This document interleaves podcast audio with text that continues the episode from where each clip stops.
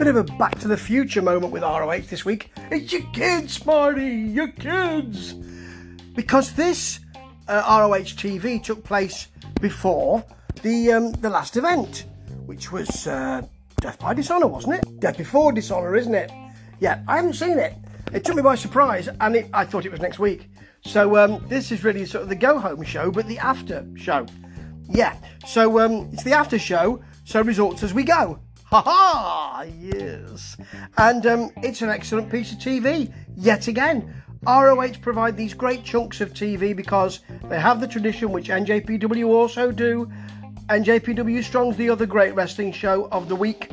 Others lag behind, including, yes, everybody's favourite, but not mine, AEW. That's right, there, I said it.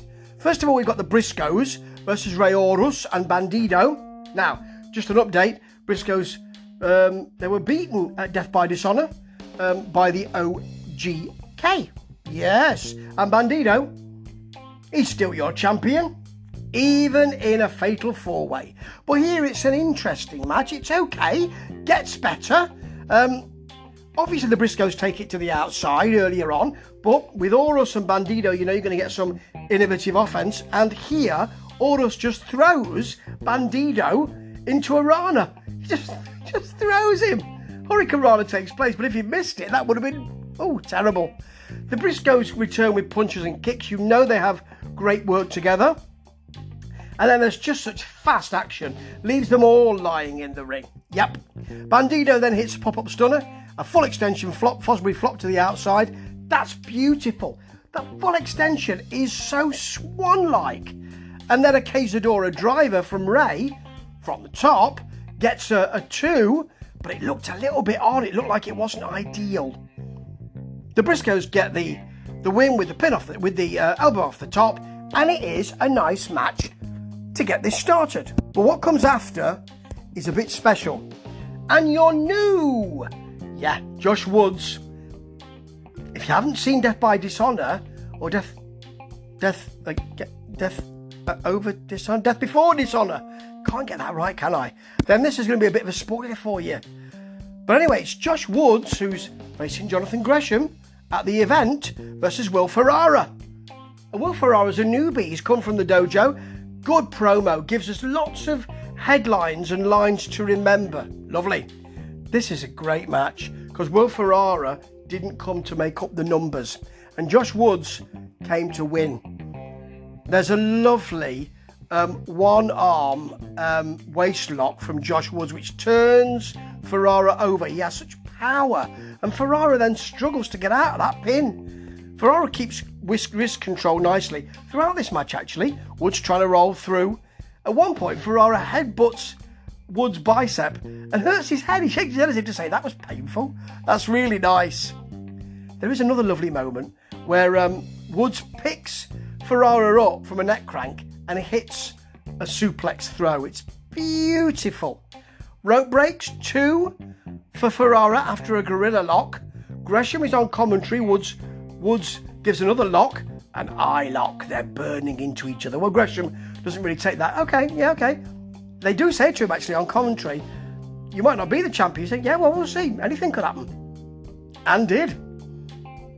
So, Ferrara is never beaten here until the end. There's another spoiler for you. Comes back, cinches in his short arm scissors, Woods rolls, tries to roll through it, puts himself in a pinning predicament, so uh uh that's not good. Then just cradles him, lifts him with one arm, and then just dumps him to the mat. That is, it's not just power, it's balance, it's leverage, it's knowledge and experience. Ferrara comes back though, single arm DDT, cradle pin attempt, short arm scissors, and then Woods hits a roll through bridging suplex for the pin. What a fabulous match. I love pure wrestling matches. And Ferrara has burnished himself here. He'll be in the pure division and a really good addition to it. And Josh Woods really does have the goods in all sorts of ways now. And your bonus match is a tag team championship match. It's LFI, that's King and Dragon Lee, who used to have the belts, versus Violence Unlimited, Homicide and Chris Dickinson, who do have the belts. There's no code of honour adhered to. Strange to see Homicide offering that. Kenny King doesn't want any of it. This is a really well paced match. Becomes very quick and special. Lee and Dickinson early on. Dickinson goes for Lee quickly and manages to get quite a lot in actually, including a camel clutch with a homicide kick. Camel clutch with a homicide kick. Very nice. Dragon Lee comes back with a single leg crab and does that thing where he grinds the head as well. It's beautifully done. It just it's just a little bit of a of a sort of metaphorical spit at the opponent. Really nice. Dickinson nearly gets a near two, gets a near two, nearly gets the three with the Spicolli driver. He likes that move, and there are so many near falls here towards the end. A near two on a royal flush. Now, people wouldn't expect that there'd be a kick out there, but there is there is a really horrible, what I mean is effectively horrible, dragon leg screw um, on uh, Dragon Lee, haha, from Chris Dickinson. But Lee's more or less straight up with a, a drop kick as he comes off the ropes, which is fantastic. There, the pin though is Dickinson being ground down a little and a huge kick on the jaw. We see it close. It's pinpoint accurate. Sounds horrible. From Lee on Dickinson, they win the titles. What a great match. It's a bonus, and this whole thing feels like a bonus.